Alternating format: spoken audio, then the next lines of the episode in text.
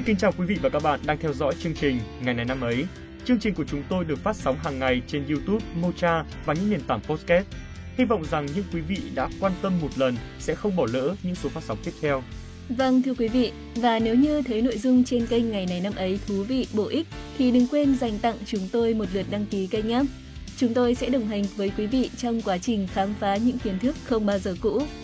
Vâng, và như thường lệ, hôm nay chúng ta sẽ cùng ngồi đây để tìm hiểu xem ngày 27 tháng 2 trong quá khứ là ngày trọng đại gì, có liên quan đến những nhân vật nổi tiếng nào. Tuy nhiên, trước tiên, xin phép thay mặt cho 30 tập chương trình được gửi lời chúc mừng đến những người thầy thuốc, bởi vì hôm nay là ngày thầy thuốc Việt Nam. Chúc cho các y bác sĩ sẽ luôn có thật nhiều sức khỏe, trau dồi thêm tay nghề để hoàn thành xuất sắc những nhiệm vụ của mình. Vâng, trong thời đại dịch bệnh hoành hành, chúng ta mới thấy rõ ràng hơn bao giờ hết sự hy sinh của họ. Họ được gọi là những người chiến sĩ thầm lặng trên một chiến trường mà ranh giới giữa sự sống và cái chết cũng rất mong manh. Một lần nữa, xin được gửi lời tri ân đến những người chiến sĩ áo trắng. Cảm ơn vì họ đã luôn dũng cảm và luôn tràn đầy sự yêu thương. Và ngay bây giờ, chúng ta sẽ cùng tìm hiểu về lịch sử của Ngày Thầy Thuốc Việt Nam, cùng với đó là những sự kiện khác của ngày 27 tháng 2. Mời quý vị và các bạn cùng theo dõi.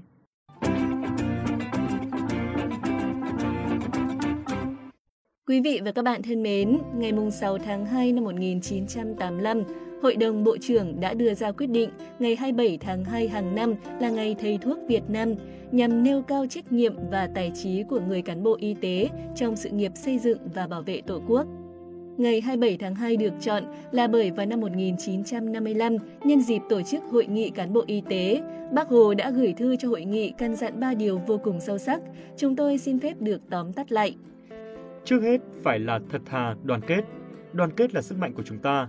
Đoàn kết thì vượt qua được mọi khó khăn, giành được nhiều thành tích. Đoàn kết giữa cán bộ cũ và cán bộ mới.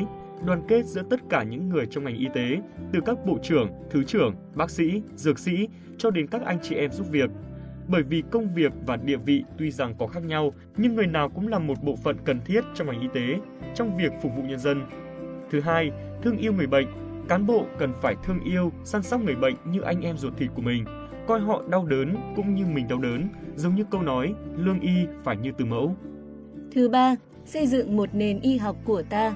Trong những năm nước ta bị nô lệ thì y học cũng như các ngành khác đều bị kìm hãm. Nay đất nước đã được độc lập tự do, cán bộ cần giúp đồng bào, giúp chính phủ xây dựng một nền y tế thích hợp với nhu cầu của nhân dân ta. Y học cần phải dựa trên nguyên tắc khoa học dân tộc và đại chúng. Ông cha ta ngày trước có nhiều kinh nghiệm quý báu về cách chữa bệnh bằng thuốc Tang, thuốc Bắc.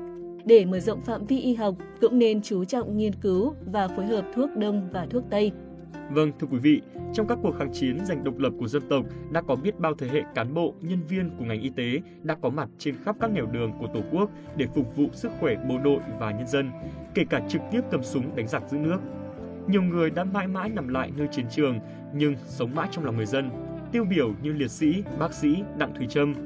Trong công cuộc đổi mới, xây dựng và bảo vệ Tổ quốc, cán bộ và nhân viên ngành y tế tiếp tục học tập, nghiên cứu khoa học và cứu chữa người bệnh, đóng góp xứng đáng vào phát triển kinh tế xã hội. Có rất nhiều giáo sư, bác sĩ đã được nhà nước vinh danh, phong tặng là anh hùng lực lượng vũ trang nhân dân, anh hùng lao động, thầy thuốc nhân dân, thầy thuốc ưu tú, chiến sĩ thi đua như là giáo sư Tôn Thất Tùng, giáo sư Đặng Văn Ngữ, bác sĩ Phạm Ngọc Thạch. Đó là những tấm gương sáng về tinh thần vì nước, vì dân, sống hết mình vì người bệnh, xứng đáng là tấm gương sáng để cho các thế hệ sau noi theo. Một lần nữa, xin được chúc các y bác sĩ thật nhiều sức khỏe, nhiều đam mê, nhiệt huyết để cống hiến cho sự nghiệp xây dựng và bảo vệ Tổ quốc.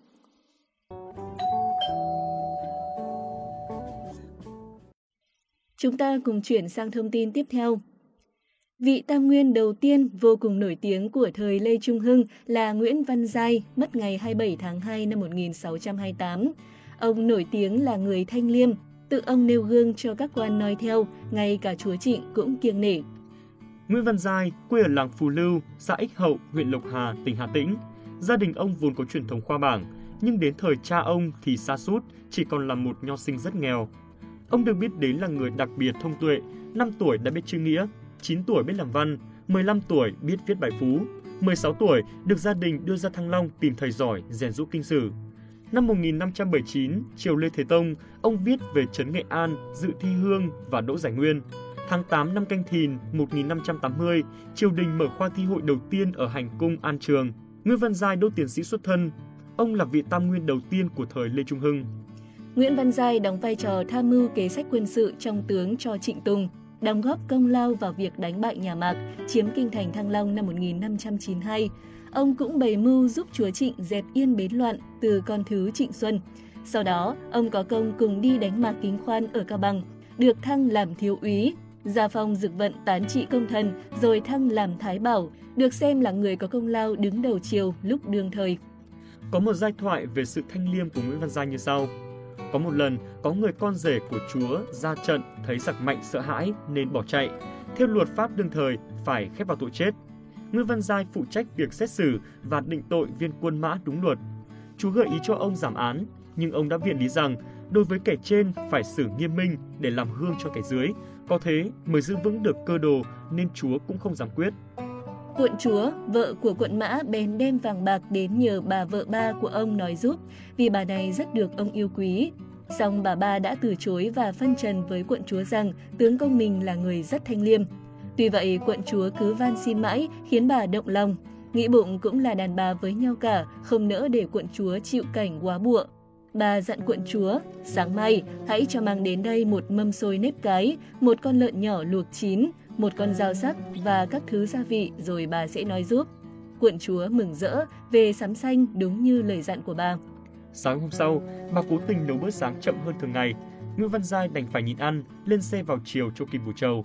Đến trưa tan trầu về, bụng đang đói, lại thấy mâm xôi thịt hợp khẩu vị đã bày sẵn trên bàn.